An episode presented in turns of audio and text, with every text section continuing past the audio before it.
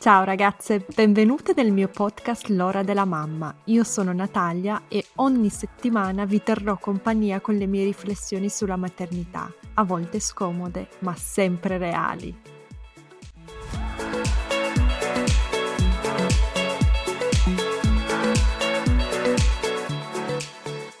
Ciao ragazze, oggi con me ho Dalila e avrete capito di chi parlo. Dalila l'ostetrica, ostetrica a domicilio. Con lei abbiamo già un podcast, il numero 5 se non sbaglio, sul piano del parto. Ve lo lascio nella descrizione.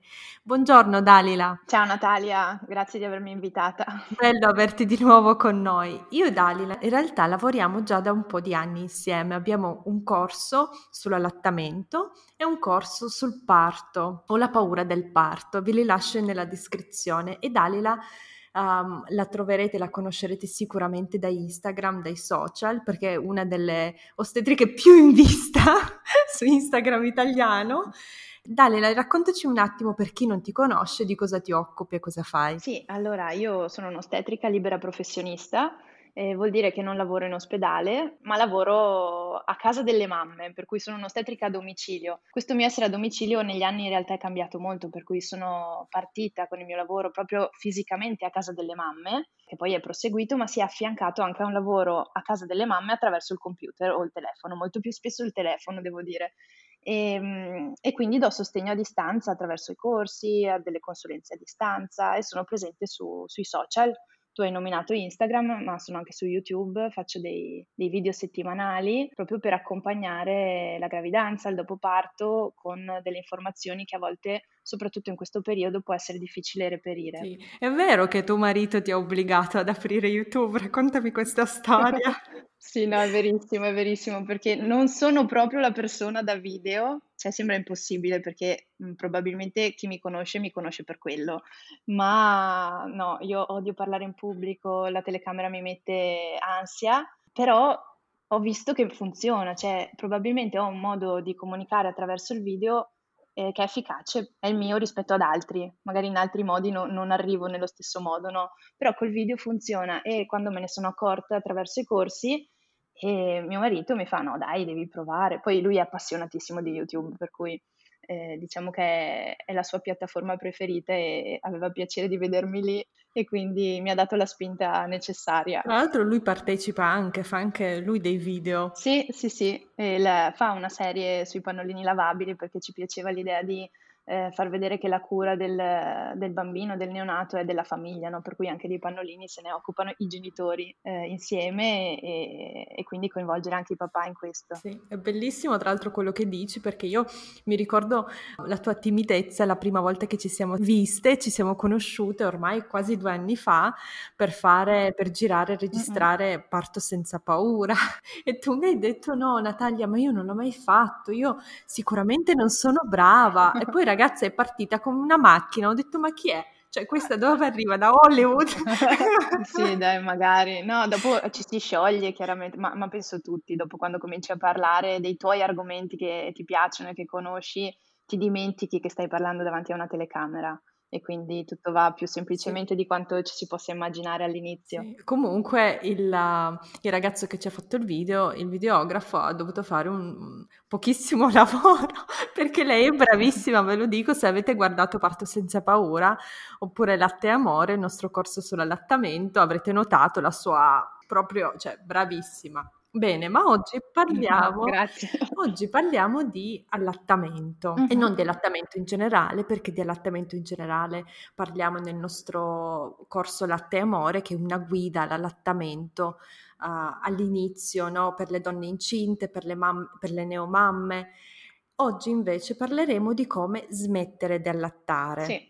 Esattamente. E, è un argomento che viene fuori spessissimo. Io vedo tantissime donne, scrivono anche a me, anche se non c'entro assolutamente nulla con questo argomento.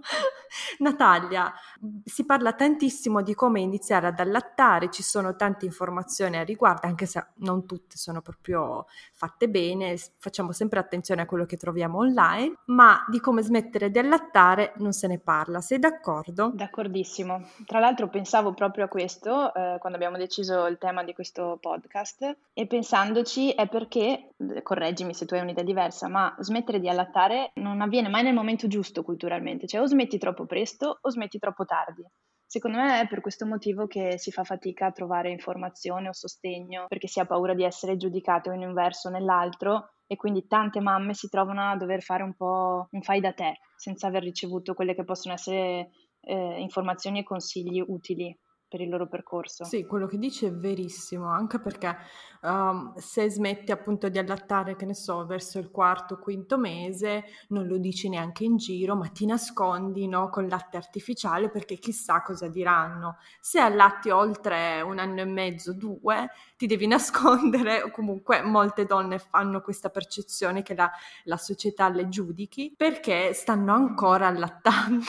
è veramente un circolo vizioso. Sì, perché quando smettere di allattare eh, non, non, esiste una risposta, no? Ognuno di noi se la dà nella relazione con suo figlio o sua figlia, quindi può essere anche diversa da, da un figlio perché, all'altro, perché sono relazioni diverse. E se chiediamo al pubblico, per cui a, alla nostra cultura, alle persone che ne fanno parte, ognuno avrà una risposta diversa, per cui per una persona il momento giusto è quello lì, per un'altra persona è un altro e, in tutto ciò eh, noi mamme spesso sentiamo la pressione del giudizio, di dire eh, dovevo andare avanti oppure dovevo smettere prima. Eh, non, è, non, è, semplice, non c'è il momento giusto. Secondo me la cosa fondamentale che dobbiamo passare oggi è proprio questa. L'allattamento è una cosa che fai tu con tuo figlio e sei tu a decidere quando è il momento di smettere che sia una settimana, che sia non iniziarlo, che sia a sei mesi, a un anno, due anni, tre anni, sarai tu a decidere insieme a lui o lei eh, quando è arrivata alla fine di questo capitolo. Certo, sì, sono d'accordo. E tra l'altro diciamo subito anche, parliamo anche delle nostre personalissime situazioni. No? Io ho allattato mia figlia fino a 15-16 mesi e poi ho smesso con tantissima facilità. Proprio ho detto da un giorno all'altro, ora basta. In realtà avevo fatto gli ultimi mesi progressivamente meno poppate e poi ho detto no da un giorno all'altro e le ultime due poppate sono passate quasi da 2 a 0 nel giro di 3-4 giorni senza particolari drammi. Tu invece qual è la tua storia. Allora, la mia esperienza è che, che, sto, che sto, allattando due bimbi, ehm, uno ha due anni compiuti il mese scorso, neanche qualche settimana fa, mm-hmm. e uno che ha cinque mesi e mezzo. E ho pensato di smettere di allattare diverse volte, eh, perché il mio allattamento è partito, il primo, dico, eh, il primo allattamento è partito molto facilmente, però in questi due anni ne sono successe di cose, tra cui tipo una gravidanza, tipo un parto e un nuovo allattamento per cui eh, non è sempre stato semplice e quindi mi sono interrogata spesso su cosa avrei potuto fare in quella situazione e mi sono presa sempre del tempo e per me eh, non è mai arrivata in queste difficoltà eh, la decisione di dire no, allora per noi forse è meglio smettere. Però tante volte ho corretto il tiro, cioè eh, ho ridotto le poppate oppure ho deciso che in alcuni momenti della giornata non mi stava bene, mentre in altri momenti della giornata andava bene. Quindi mh, mm, devo dire che il mio allattamento è cambiato tanto tanto in questi, in questi lunghi mesi di allattamento. Non so se ci stiamo avvicinando a una fine, a volte penso di sì, perché ormai Lorenzo ciuccia solo una volta al giorno, alla mattina e non sempre, per cui qualche volta si distrae giocando, lui prima fa colazione e non mi chiede neppure di, di essere attaccato, quindi a volte non allatto, a volte sì, ma va bene anche così, anche stare in questo limbo in cui a volte capita, a volte no, a noi, a noi piace al momento. Sì. E tra l'altro stavo pensando alle donne che ci stanno ascoltando, che magari hanno fatto tantissima fatica ad iniziare ad allattare, perché sappiamo entrambe non è facile, no? e non tutte mm. ci riescono. Certo. E una dice, mamma mia, ho fatto tantissima fatica per iniziare, adesso ho continuato e vorrei smettere e sto facendo altrettanta fatica per smettere. Mm. Perché è così difficile smettere di allattare? Secondo te è una cosa psicologica, culturale o è effettivamente difficile per tante donne? Non tutte, perché io per esempio per me non è stato difficile. Certo, allora spesso è difficile perché entrano in gioco tanti fattori. Abbiamo detto prima, no? è una relazione per cui eh, all'interno della relazione tutto ciò che è cambiamento porta con sé anche una dose di fatica. Questo è innegabile. È difficile perché magari ho poche informazioni, non ho la possibilità di entrare eh, in contatto con delle informazioni che mi servono, per cui per capire come effettivamente smettere, e poi proprio perché è una relazione entra in gioco l'altro, il bambino o la bambina, per cui devo riuscire a mediare anche con lui o lei eh, in, nuova, in questo nuovo cambiamento, per cui è difficile per me come adulto ed è difficile, può essere difficile per lui o lei come bambino.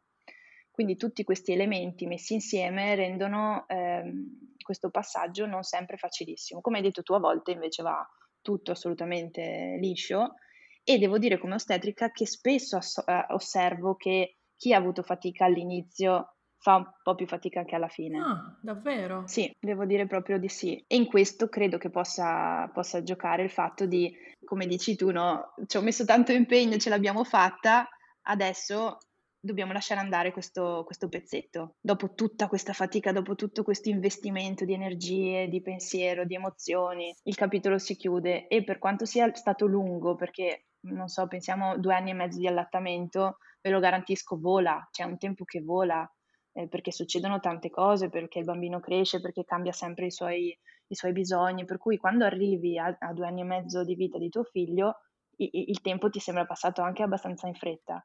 Per cui chi ha fatto un grosso investimento all'inizio ha anche questo eh, che può appesantire un po' la, il passaggio. Certo, la mia unica paura, me lo ricordo, era che non avevo un altro strumento in quel momento, quindi a 15-16 mesi, um, di mia figlia per tranquillizzarla se aveva se piangeva, no? E mia figlia piangeva tantissimo. Quindi io avevo due blocchi. Uno era questo, perché um, Emilia, mia figlia è una bambina bast- che si lamenta in generale tanto per tutto e l'allattamento per me era uno strumento, un mezzo per uh, tranquillizzarla, per... Uh, uh, insomma, hai capito, no?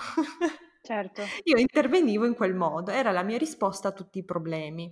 E poi um, ho una bambina allergica, cioè l- Emilia è allergica alle noci, è allergica al pesce, era allergica anche fino ai suoi tre anni al latte vaccino. Quindi per me era anche un modo di darle tutti i minerali, tutti i nutrienti necessari che non poteva prendere magari da un latte artificiale perché era allergica, quindi non poteva neanche bere tutto e io ci tenevo tantissimo ad, ad allattarla.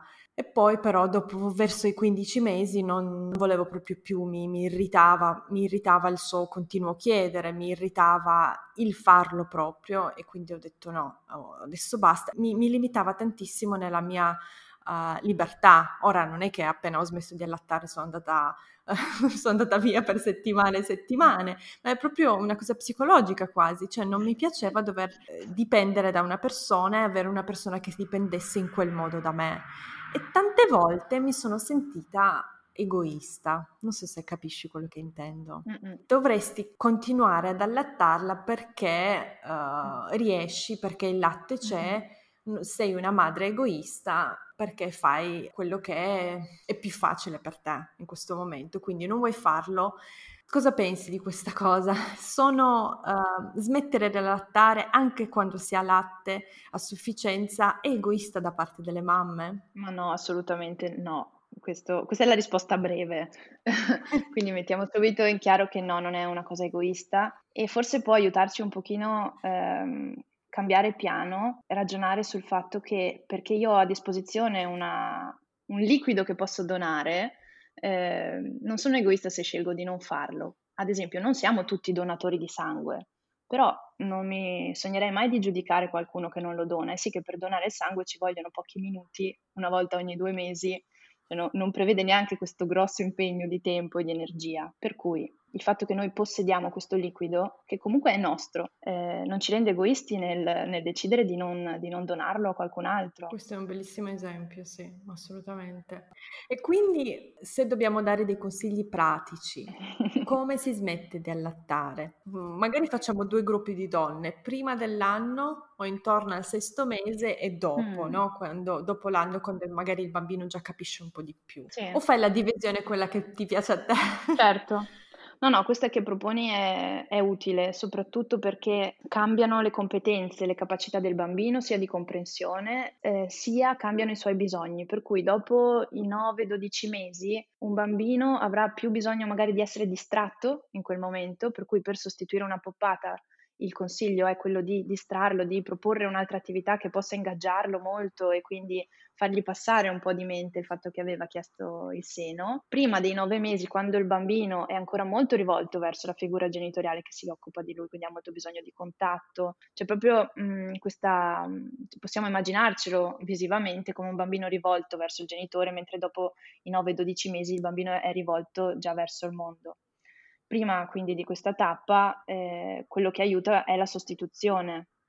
Quindi in alcuni momenti sì, posso già, eh, più mi avvicino ai nove mesi, in- inserire delle attività e provare a distrarti eh, ma molto spesso dovrò sostituire questo, questa risposta al tuo bisogno di nutrimento, di contatto, di vicinanza con, ad esempio, con il latte artificiale, proprio dal punto di vista nutritivo, e da, come contatto perché finché ti do il latte ti tengo in braccio, c'è contatto visivo, quindi devo pensare a una sostituzione in tal senso. Mentre con bambini un po' più grandi dovrò comunque prendermi in carico e prendermi cura della parte nutrizionale, ma per ridurre le poppate giocherò tanto sul proporti delle attività alternative, uscire, leggere un libro, poi ogni genitore conosce il suo bambino e cosa lo può eh, appassionare di più in quel momento e anche in quel preciso momento della giornata, perché sappiamo che poi cambiano eh, velocemente. Ci sono tanti errori che vengono fatti di solito perché manca l'informazione, perché manca eh, la possibilità di chiedere a, a un esperto e passano eh, molto spesso attraverso la comunicazione che si ha col bambino. Che tu abbia un bambino di poche settimane, di pochi mesi o che tu abbia un bambino di tre anni, la cosa importante è che la comunicazione, anche verbale, anche se penso che magari tu non possa capirmi, sia veritiera. Cioè io ti dico la verità, non invento una bugia. Questo è importante, glielo dobbiamo e, e rende le cose più semplici per tutti. Per cui non ti dico che la mamma ha male se non ho male, questo, questo, è importante, che non vuol dire che non dico che ho male se ho male, chiaramente, cioè se ho male te lo dico, guarda mi stai facendo male, mm-hmm. eh, ti stacco, ti riattacco, riproviamo, questo lo posso dire assolutamente, però non invento una bugia in tal senso, per cui voglio smettere e dico no no è perché la mamma fa male o magari metto un cerotto, a volte è un consiglio che ho sentito dare e um, che mi sento di sconsigliare, insomma inventare una bugia in questo, in questo frangente non è, non è d'aiuto proprio non, non è efficace sì. e insomma la relazione col bambino è meglio basarla su una, una verità. Mm-hmm. Quindi piuttosto dire non voglio. sì, okay. assolutamente, mm-hmm. dire la verità. Ora la mamma non vuole, ora non mi va, facciamo un'altra cosa insieme ehm, ora non si può, cioè mm-hmm. no, non inserire delle bugie. Certo, sì, questo è un bel consiglio perché la cosa del cerotto oppure non mi ricordo chi mi ha detto che si coloravano con le varie sostanze i capezzolo così sembrava quasi sangue, non voglio perché mm-hmm. ho la bua, insomma questi, questi consigli si sentono tantissimo, ma questi consigli arrivano da chi? dalle nostre nonne, mamme o dal personale ostetrico, insomma, sanitario. Per, per, mia esperienza è più spesso una trasmissione di, di saperi tradizionali e quindi da, dalle nonne, dalle zie, dalle amiche, ma anche tra pari proprio perché magari io le ho provate tutte, cioè, l'ho letto un po' da qua, in un blog avevo letto di ridurre gradualmente, c'era un'ostetrica che lo diceva, però non ce l'ho fatta e quindi poi si arriva eh, a provarle tutte, no? E quindi spesso anche questo, essendo l'ultima spiaggia, la mamma è così convinta perché ha detto questa è l'ultima cosa che provo, molto convinta, mm-hmm. si interrompe quindi l'allattamento perché di base ragazzi c'è questo, c'è la convinzione. Io so che per noi la cosa giusta adesso è smettere. Se sono convinta di questo, riesco a smettere, diventa semplice.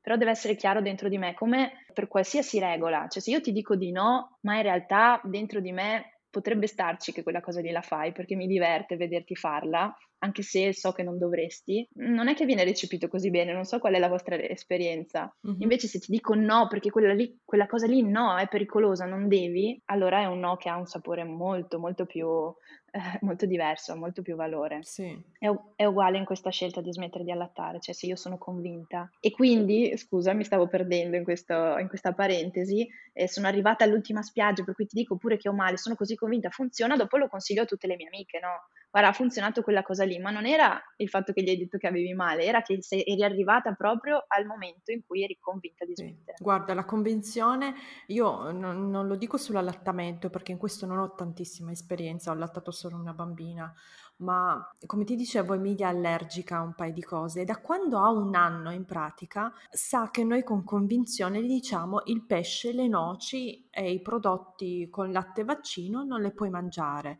e visto che è sempre stato no, cioè il 100% delle volte è no, non si è mai cre- creato neanche un problema a riguardo perché se io gli dico guarda quel pezzo di torta ha uh, delle noci, non lo so, degli arachidi, lei non lo tocca, anzi mi chiede prima di mangiare qualunque cosa, chiede a ogni persona che le offre del cibo se quella cosa ha del pesce o delle noci proprio perché è sempre stato un no, proprio perché io sono sempre stata e mio marito, siamo sempre state convinti nel dirle è un no. Mm-hmm. E su tutte le altre cose dove facciamo a volte, ah, oggi no, domani sì, dopodomani chissà, certo. lì non, non, non funziona mai. Quindi o è no ma tutti i giorni no, mm-hmm. o non ti prendono sul serio in pratica. Certo, ma oltre il ripetere sempre eh, e quindi tutti i giorni no, quella cosa lì, è proprio eh, la chiarezza che tu hai dentro di te. Cioè, il, quando io per una cosa ti dico una volta sì, una volta no, una volta forse, è perché non sono convinta se vada bene o no. Mm-hmm.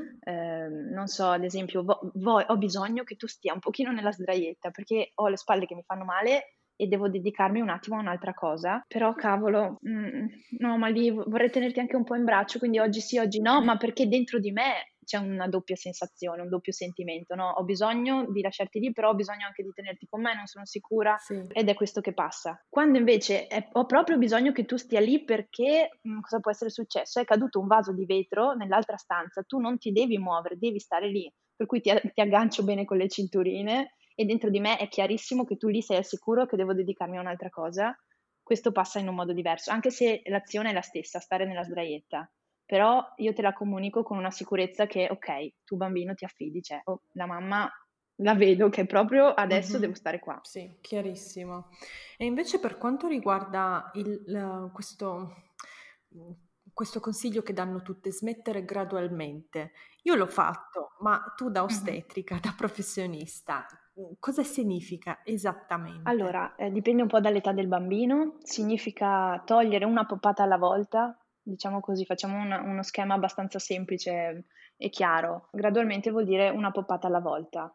È chiaro che se fai eh, tre poppate è, è, diverso toglierne una rispetto che se ne fai 20, magari se ne fai 20 puoi provare anche a toglierne un paio, però mm-hmm. molto con calma. Questo perché permette entrambi, eh, ad entrambi, alla mamma e al bambino, di eh, affrontare questo passaggio con dei tempi eh, più digeribili rispetto a da un momento all'altro e permette al corpo della mamma soprattutto di adattarsi perché eh, come si dice tanto all'inizio dell'allattamento per, per aiutare le donne ad avere meno problemi di allattamento possibili, il seno è una ghiandola che produce se stimolata e in base a quanto viene stimolata. Per cui se fino al giorno prima era stimolata moltissimo, sta producendo moltissimo e se io da un giorno all'altro smetto di stimolarla ci vuole un tempo perché lei si adegui e quindi rischio che vengano degli ingorghi, che si ostruiscano i dotti, rischio di avere dolore, di avere anche la febbre, di dover prendere magari degli antinfiammatori, cioè dopo ne, ci vanno dietro anche delle, dei problemi legati a questo. Quindi devo dare al corpo della mamma il tempo di riadattarsi e lo posso fare più facilmente se tolgo le poppate in modo graduale. E un po' se si segue questa strada quasi non ci si accorge ok? Perché io inizio a distrarti in alcuni momenti della giornata in cui è più facile e il giorno dopo faccia- ci inventiamo un'altra cosa, il giorno dopo facciamo anche i biscotti, passiamo da 20 poppate perché era un momento, magari un periodo del nostro allattamento in cui tu ti attaccavi, ti staccavi e giocavi, poi tornavi, facevi una capriola nel letto, tornavi, ti attaccavi. Sto parlando di bambini magari un po' più grandi che a volte ritornano a ciucciare con tanta tanta frequenza. Inseriamo delle nuove attività e mi trovo veramente nel giro di tre giorni a avere tre poppate, mm-hmm. perché tantissime di quelle poppate che facevamo prima potevano essere facilmente sostituite con altro. Ok, mm-hmm, sì. E in generale mi sembra che in Italia molte donne vogliano smettere o smettere gradualmente quando tornano al lavoro, giusto? Cioè, ti arrivano questi messaggi anche a te o è solo una mia impressione? Allora, io eh, devo dire che osservo che le donne eh, chiedono come smettere con il rientro al lavoro o, e a volte coincidono le due cose, con l'inserimento del cibo solido. A volte proprio perché eh, si pensa che funzioni mm-hmm. così, cioè inizio a darti il cibo e quindi devo ridurre il latte. Per cui partiamo dal fatto che non è necessario, assolutamente si parla di alimentazione complementare, non di svezzamento, perché le due cose proseguono poi insieme, no? non devo per forza pensare di togliere delle poppate, anzi por- posso portare avanti tranquillamente cibo solido e allattamento. Se invece è un mio desiderio, quindi ah, può anche coincidere con questo per casualità, ehm, allora la strada della gradualità aiuta. Con il rientro al lavoro è più difficile perché il rientro al lavoro è una data precisa, cioè quel giorno lì ricomincia a lavorare e quindi staremo distanti tante ore e la mamma deve tenere in considerazione che eh, sarà distante dal bambino e quindi il suo seno si riempirà. Non è che perché il bambino non ciuccia il latte a me quel giorno non viene. Per cui eh, nei primi giorni io lo dico sempre alle mamme se vogliono smettere di allattare perché questo poi eh, è il primo passaggio. Esatto. Perché se una donna mi dice devo rientrare al lavoro purtroppo devo smettere che tragedia, ok, è chiaro che stiamo parlando di un'altra cosa, allora vediamo come rendere il rientro al lavoro compatibile con l'allattamento. Se invece una donna, assolutamente sì, è possibile, è possibile. Chiaramente dipende da che età il bambino, si mettono in atto cose diverse, però si può fare. Certo, quindi a sei mesi, per esempio, se una donna torna a lavorare uh, full time, è sì. comunque possibile, che ne so, allattare al mattino, poi la sera, poi di notte, giusto? Assolutamente sì. E nel momento in cui lei sarà al lavoro, che eh, voglia conservare il latte per il suo bambino o che comunque anche non voglia perché ha deciso di smettere, dovrà prendersi cura del suo seno, per cui per tutte le donne che rientrano al lavoro è importante che durante la giornata ci siano dei momenti che loro possono prendersi di pausa per massaggiare il seno o per tirarlo se desiderano conservarlo per il bambino, comunque che possano prendersi cura di questa parte del corpo che eh, comunque si riempirà, il latte ci sarà e avrà bisogno un attimo di, di tempo per adeguarsi alla nuova situazione. Assolutamente, mi sembra che ci siano anche delle legislazioni in questo senso. Le donne che allattano e tornano al lavoro hanno diritto a delle ore o qualcosa del genere, mi sbaglio? Sì, c'è diritto a due ore di riduzione mm-hmm. dell'orario di lavoro su eh, un tempo pieno. Ah, ok, esatto, quindi è possibile fare quella, quella cosa lì senza insomma stancarsi troppo perché eh, questo lavoro sul seno è anche stancante, vero? Certo, è certo. Sì. E cosa succede quando smetti, per esempio, una poppata o due, tre? Cosa succede esattamente al seno? È possibile avere delle infezioni? Succede spesso che la donna stia male o qualcosa del genere? Allora, cosa succede? Che il, il seno rimane più turgido perché è più pieno di latte. Questo vuol dire che all'interno ci sono anche degli enzimi che funzionano come feedback, quindi vanno a dire al cervello: Ehi, sono, il seno è pieno, nessuno l'ha ciucciato, produci meno. Quindi questo è il nostro alleato nel voler smettere per ridurre gradualmente la produzione. Mm-hmm. È importante quindi non svuotarlo esageratamente. Io ho interrotto un paio di poppate e mi trovo il seno pieno, non vado a sostituire la poppata con un tiraggio col tiralatte perché altrimenti ci troviamo nella stessa situazione il giorno dopo il mio seno continuerà a produrre la stessa quantità. Però se sento una tensione molto forte e il seno è dolorante, magari posso fare un impacco caldo massaggiare lievemente il seno per far sciogliere un po' la tensione, magari usciranno un po' di gocce di latte e la mia sensazione sarà migliore, non avrò più quel, quel dolore. L'infezione non si crea se non ci sono batteri, per cui non ci deve preoccupare un'infezione. Quello che può accadere è che magari si ostruiscano dei dotti se rimuovo troppe poppate in poco tempo, per cui si crea così tanto latte che io non faccio uscire uh-huh. e quindi i dotti si ostruiscono, io provo dolore, faccio fatica anche col massaggio a far uscire. Capita raramente, però io non voglio spaventare le mamme perché nella normalità delle cose, quando riduco le poppate in modo graduale, questo non si verifica. Però talvolta può capitare, per cui sicuramente eh, nel momento in cui decido di smettere devo prendermi cura del mio corpo. Certo, sì. E il bambino? Sì. Come reagisce?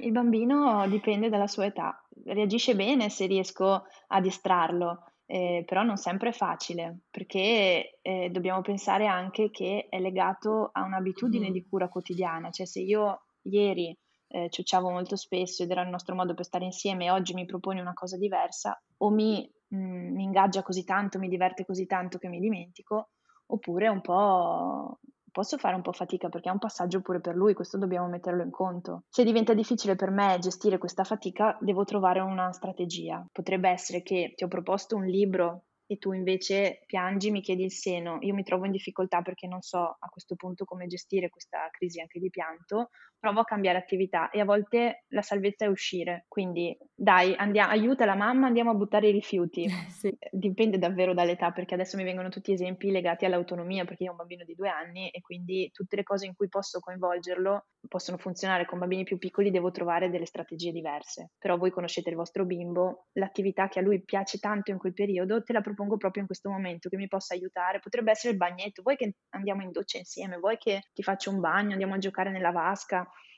Insomma, una cosa che possa prenderlo e coinvolgerlo. E come dico sempre, sempre anche in questo ambito, eh, se riesco a farmi aiutare da qualcuno, sicuramente ho la strada spianata. Sì.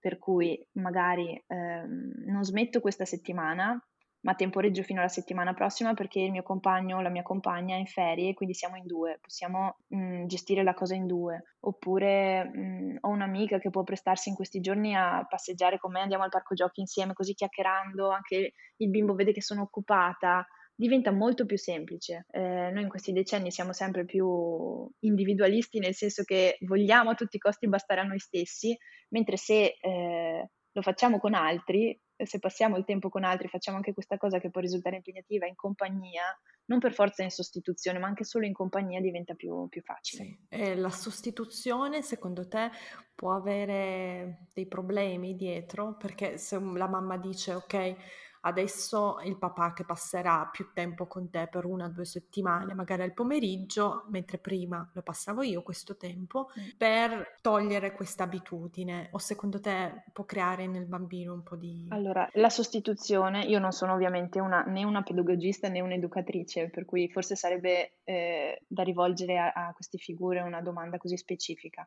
però per quanto mi riguarda la, so- la sostituzione non crea danno quando è di valore, nel senso ti do l'opportunità ed è un grande valore che tu oggi passi un'ora e mezza, due ore al parco giochi col papà, mm-hmm. perché è una persona che ti vuole bene, perché a te piace stare con lui e quindi diventa di valore per tutta la famiglia. Se invece eh, non è in quest'ottica, ma se- sento di non avere gli strumenti, non ce la faccio, eh, fuggo un weekend intero da niente che non sono mai uscita neanche a cena, me ne vado e ti lascio con la nonna che tu hai visto una volta a Natale scorso, stiamo parlando di sostituzioni diverse, quindi questa sostituzione, la seconda, può essere un po' traumatica per il bambino, un po' difficile poi da gestire anche nel rientro della mamma. Sì, sì, capisco quello che dici. Chiediamo anche i consigli dei, delle psicologe e dei psicologi che ci ascoltano.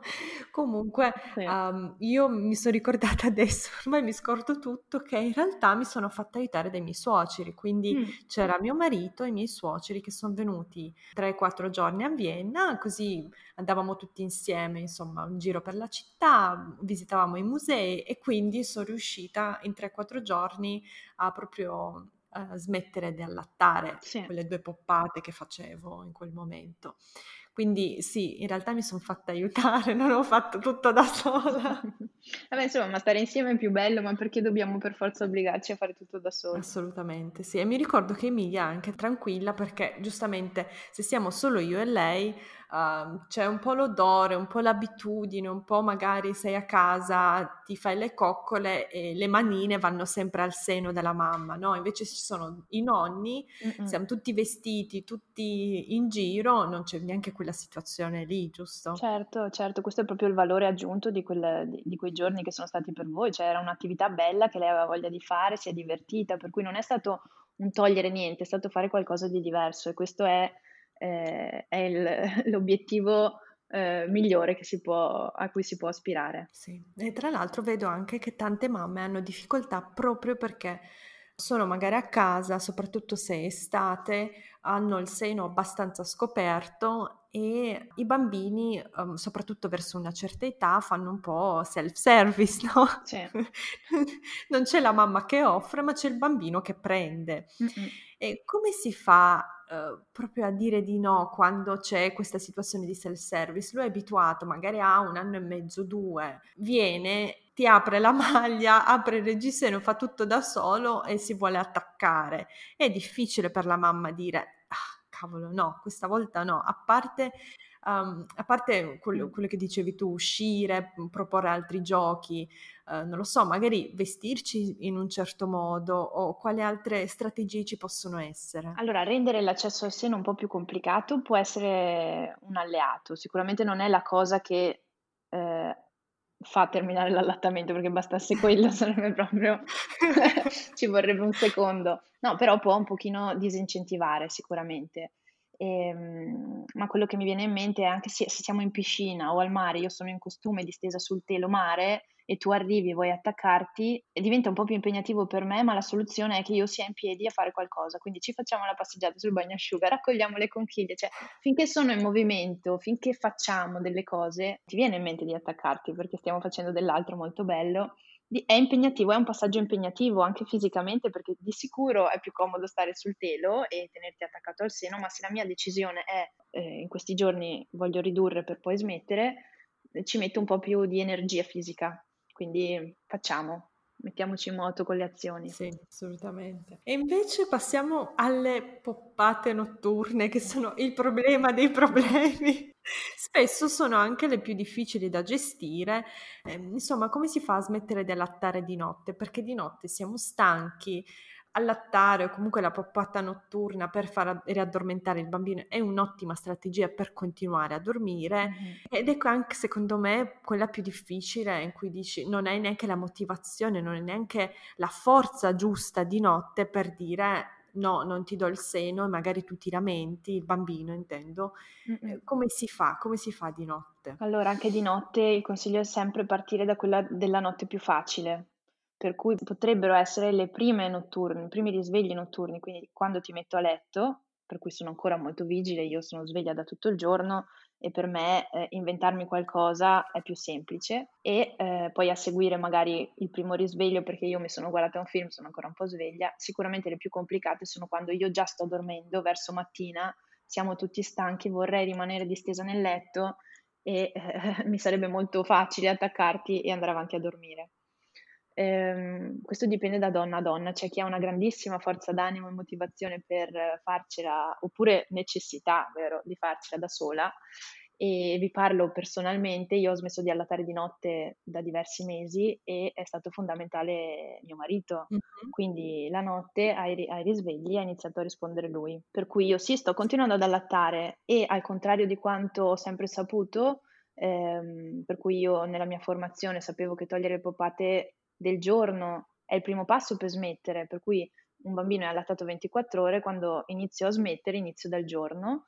Eh, io invece a un certo punto di notte ero stanca, ero in gravidanza, avevo bisogno di riposare qualche ora in più, ho smesso di allattare di notte gradualmente, rispondendo ai bisogni del bambino in un modo diverso attraverso il papà che si è prestato mm-hmm. e basta, è andata bene. Adesso Lorenzo si riaddormenta sempre con il papà ci sono stati dei momenti in cui abbiamo fatto anche dei passi indietro, per cui quando è arrivato il fratellino è stato un po' uno sconvolgimento eh, e, e, magari è tornato anche a riattaccarsi in alcuni momenti di notte, però dopo abbiamo recuperato quel pezzetto lì e siamo tornati a che la notte eh, il seno no, non c'è. Mm-hmm. Bell'esempio, sì, assolutamente. I papà, e se si dorme insieme nello stesso letto, io non mi ricordo se voi praticate il co-sleeping, ma non è, non, non è importante per mm. il nostro discorso, ma immagino situazioni diverse, mm-hmm. no? Quindi c'è, c'è, la famiglia dove si dorme nello stesso certo. letto, c'è la famiglia dove si dorme nella stessa camera c'è la famiglia dove uh, il papà dorme in un'altra stanza, o magari la mamma, non lo so, non ne conosco, ma chissà. Oppure c'è la famiglia dove si allatta ancora, ma il bambino è già nella cameretta e mamma e papà dormono in una camera separata. Allora, sicuramente la situazione più difficile è quando si condivide il letto tutti eh, insieme, esatto. perché se tu sei al mio fianco, eh, proprio con la faccina rivolta verso il seno, eh, siamo lì, cioè nel momento in cui apri gli occhi magari la mamma neanche si sveglia, cioè non si rende neanche conto di cosa sta succedendo e il bambino ciuccia e poi si va avanti a dormire. Quindi il primo passo è ehm, magari spostare il bambino dall'altro lato, che vada uh-huh. a dormire con il papà, per cui non togliergli il contatto che per lui in questo momento serve magari per dormire, perché il consiglio sempre di fare un passaggio alla volta, no? Se adesso la mia urgenza, il mio desiderio è prima smettere di allattare, non smetterei di allattare abbinandolo anche a un cambio di stanza, perché potrebbe essere una doppia fatica. Intanto però cambiamo posto nel lettone, invece che essere col, col musino di fronte alla mamma, metti, ti metto col musino di fronte al papà, oppure ho il lettino a fianco al letto, eh, io e papà ci scambiamo di posto, quindi io vado a dormire nel posto un po' più lontano e papà nel posto un po' più vicino. Questo può essere un primo passaggio per rendere non così automatico l'accesso al seno. In questo modo, se eh, il bambino si sveglia, ma comunque di notte sono un po' più sonnolenti, può essere anche solo che entrando nel lettone con una coccola del papà, scavalcando il papà, un'altra coccolina del papà, nel frattempo si addormenti prima di arrivare alla mamma. Certo. Ecco, questa è un, cioè, sto, sto, dicendo una situazione molto semplice, poi sappiamo che ci sono, possono esserci anche cose più faticose di così, però diamocela questa chance, può essere che accada anche questo. Mm-hmm, sì, assolutamente. E se invece dorme in un'altra stanza proprio? Se dorme in un'altra stanza diventa un pochino più semplice perché i micro risvegli ai quali magari riesce a rispondere anche da solo, se li gestisce e nel momento in cui invece si sveglia sveglia può provare ad andare il papà. Mm-hmm. Cioè questa secondo me è la, pri- è la, prima cosa da tentare. Sì, papà o nel caso un papà non ci sia magari anche sì. una nonna se c'è certo. un rapporto di fiducia no, con il bambino. Che ne dici? Se si può invitare una nonna per una settimana? Sì, una persona che il bambino conosca, con cui ci sia una buona relazione di cura, per cui può essere anche un'amica, cioè non deve esserci per forza un legame parentale, può essere un'amica la vicina di casa, però qualcuno con cui il bambino abbia una buona relazione. Sì, per esempio nel mio caso mi, mia figlia si è sempre riaddormentata anche con mia sorella, anche se mia sorella vive in Italia, a Torino, io a Vienna, quindi capirete che non ci vediamo tutti i giorni, però con, con, con Emilia ho un ottimo rapporto, quindi ogni volta che c'è la zia non c'è assolutamente problema né per mangiare né per dormire, mm-hmm. quindi quello sì, può anche essere un altro, se il papà non vuole, non può, lavora, eccetera, insomma.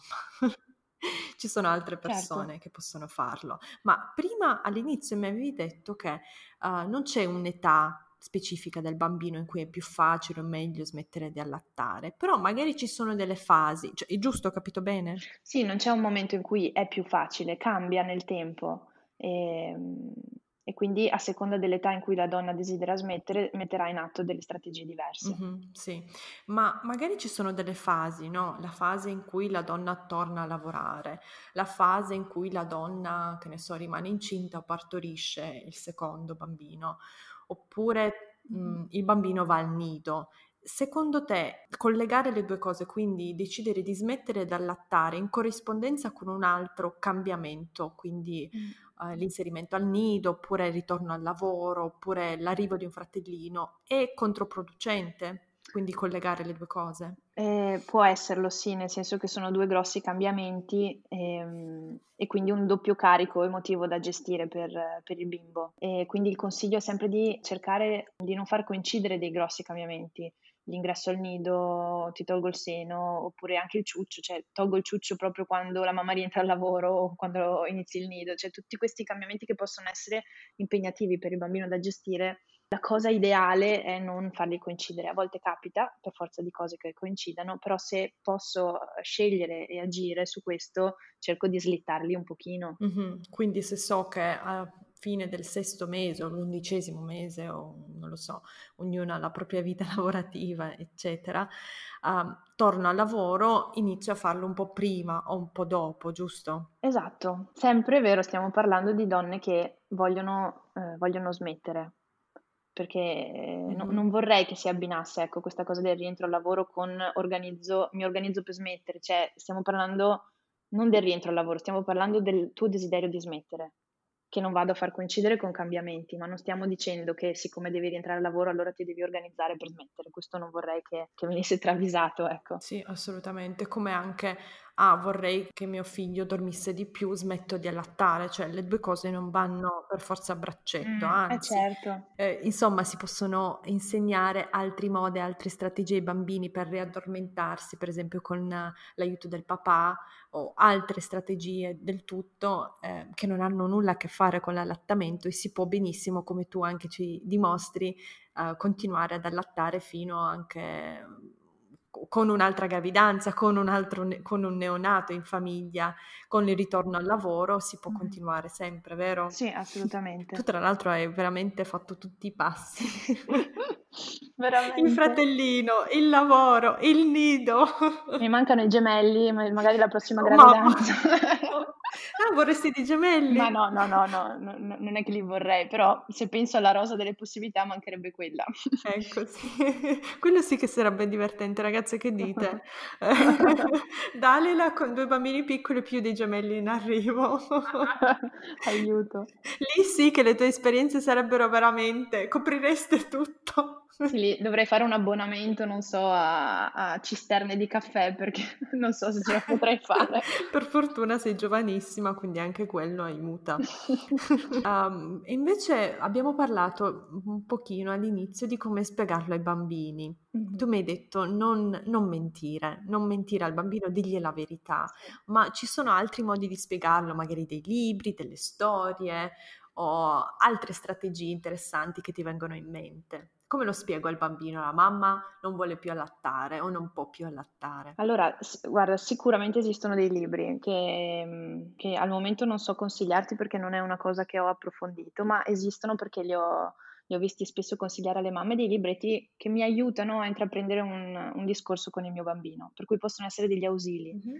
Però di base è la comunicazione tra noi, per cui ti parlo, ti parlo guardandoti negli occhi, eh, mi prendo del tempo per, per farlo in un momento in cui sei tranquillo e come tutte le cose con i bambini dovrete ripeterlo allo sfinimento, cioè non è che ok, oggi facciamo un discorso serio, caro mio. Sei mesi. esatto, no, eh, bisognerà dirlo spesso, per cui eh, mi chiede il seno, eh, no, adesso facciamo un'altra cosa, vieni che facciamo un'altra cosa, che non, non è il momento di, di allattare. Quando sono così piccoli, ehm, questo è un consiglio che mi è stato dato da, da una pedagogista, quando posso evitare il no, mm, va bene evitarlo, per cui non per forza quando me lo chiede io gli devo dire no, la tetta la mamma non te la dà perché non ha voglia adesso, ok?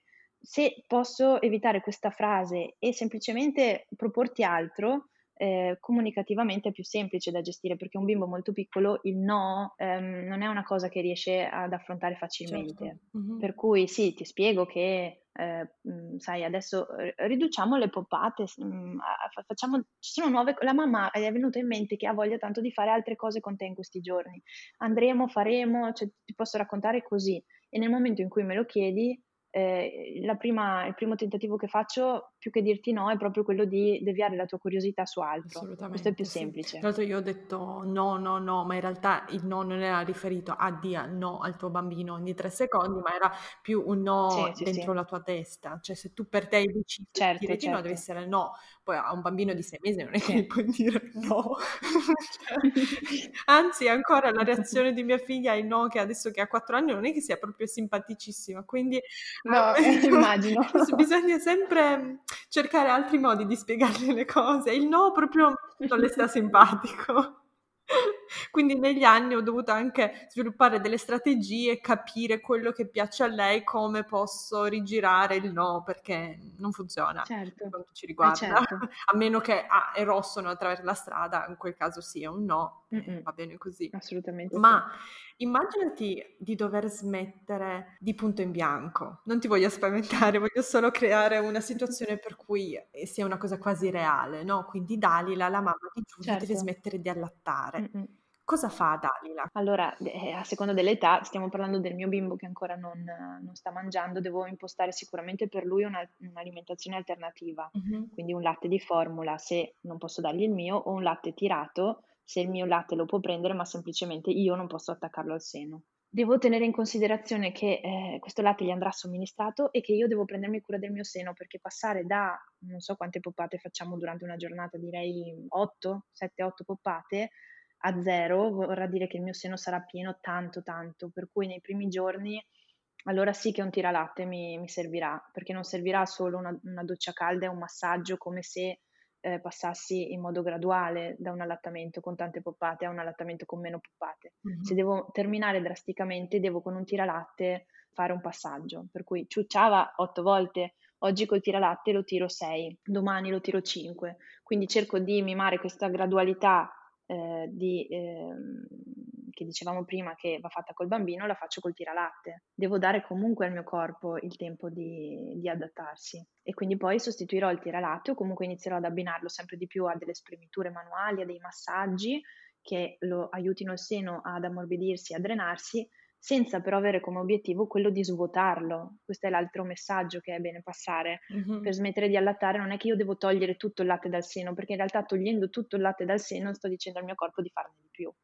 Quindi l'obiettivo è solo quello che il mio seno non mi faccia male, non sia esageratamente teso, ma non devo andare a svuotarlo completamente. Un po' di latte lì deve starci proprio per passare il messaggio pro- produci meno. Sì, un ottimo consiglio ma sento anche spessissimo consigliare dei medicinali. Ah, vai dal medico, ti prescrive questo, prendi questo medicinale, questa medicina e ti passa tutto, non produci mm-hmm. più latte. Allora, es- esiste un medicinale che agisce proprio sulla produzione di prolattina e eh, è più efficace tanto più vi- eh, viene dato vicino al parto, per cui può essere efficace per quelle donne che non desiderano la montata lattea oppure ehm, a pochi giorni dalla nascita decidono di smettere di allattare. Uh-huh. In quel momento la prolattina ha un livello molto alto, quindi andare ad inibirla aiuta a far andare via il latte.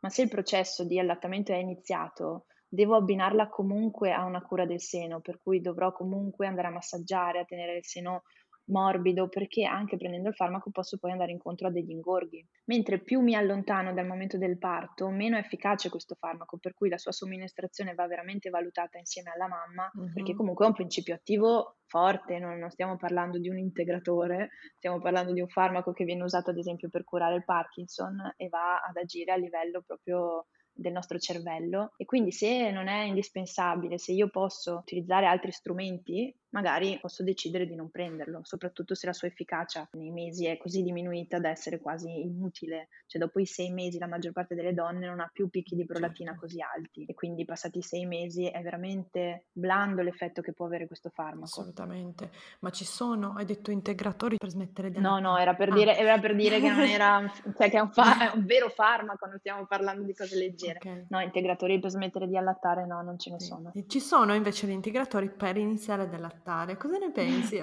Uh, quelli ce ne sono tantissimi eh. perché è un mercato che rende molto. Sì, si può fare tantissimo marketing a riguardo, sì, ma funzionano? Eh, no, no, non funzionano. No. Mm. Non c'è nessunissima evidenza scientifica, né tisane né integratori.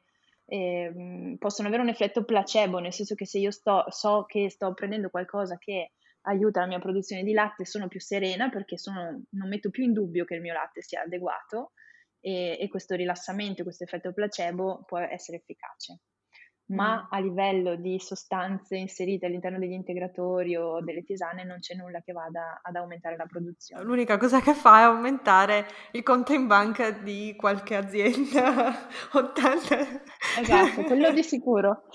sì, oppure anche un bel regalino da fare alla mamma, lo vedo spesso da mettere, insomma, gli ospiti vengono dalla neomamma, si portano la tisana ai fiori di lampone, una cosa del genere, fiori, foglie. Le tisane, se a una mamma piace bere le tisane, possono essere un regalo, ma perché a quella mamma piace bere le tisane. Ecco, gli integratori non penso che possano essere un bel regalo. ok, esatto.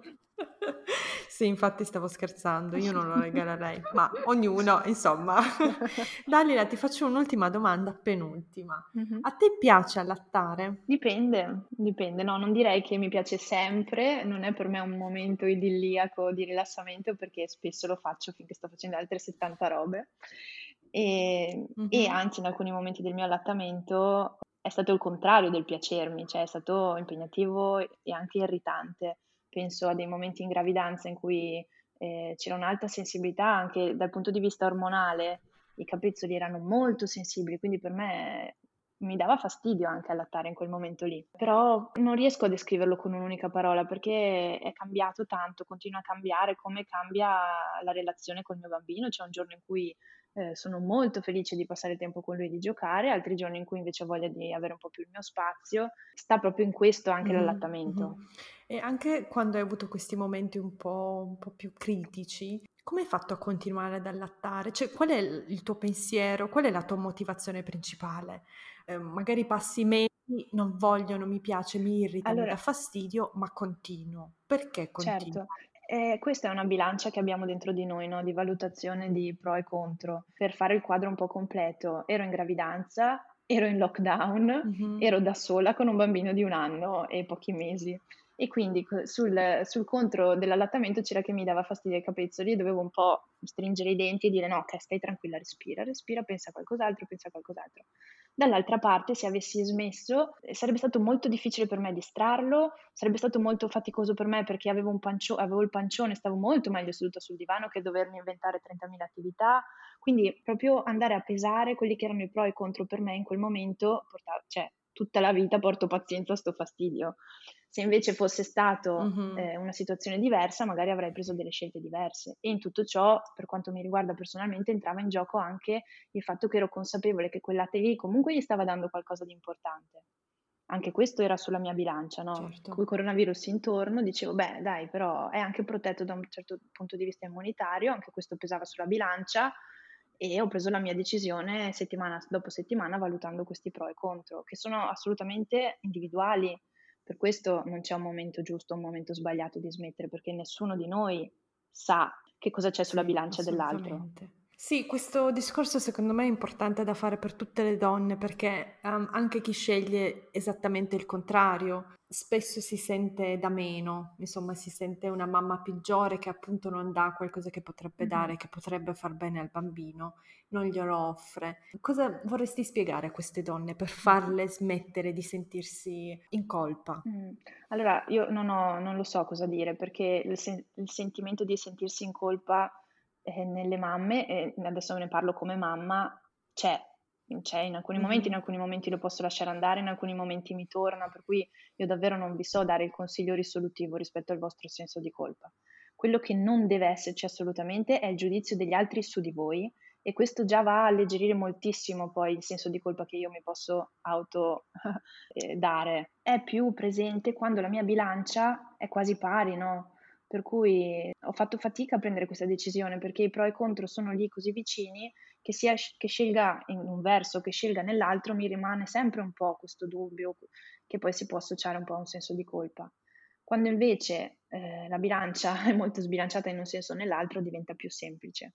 Quindi il giudizio dall'esterno dobbiamo tutti lavorare per, eh, per ridurlo ed eliminarlo e questo è un lavoro che facciamo su di noi perché una mamma può sentirsi giudicata magari sull'allattamento ma lei stessa non si rende conto magari che in altri ambiti giudica su altre cose, per cui tutti noi possiamo lavorare su noi stessi nel ridurre il giudizio sugli altri, sapendo che eh, la nostra vita è diversa, che non dobbiamo leggere le azioni degli altri come indicative di qualcosa che noi stiamo sbagliando o leggerle con gli occhi della nostra esperienza. Se tutti lo facessimo sicuramente ci sarebbe meno giudizio in giro ed è il primo passo, insomma, quello più semplice. come professionisti c'è molto da fare, quindi assolutamente dai professionisti non deve arrivare giudizio e questo dipende dalla formazione, quindi servono delle risorse da investire nella formazione dei professionisti che ruotano intorno alla mamma perché non passino giudizio sull'allattamento, sul parto, sulla gravidanza, sulle scelte genitoriali e questo dipende davvero dalla formazione. Sul senso di colpa, ragazze, cioè magari avessi la, avessi la risposta. eh già, sì. Comunque Um, io in una situazione simile, quindi um, d'inverno a un anno e 3-4 mesi, il mio fastidio era talmente grande che la bilancia era proprio sbilanciata nel smetti e non ci certo. pensi più.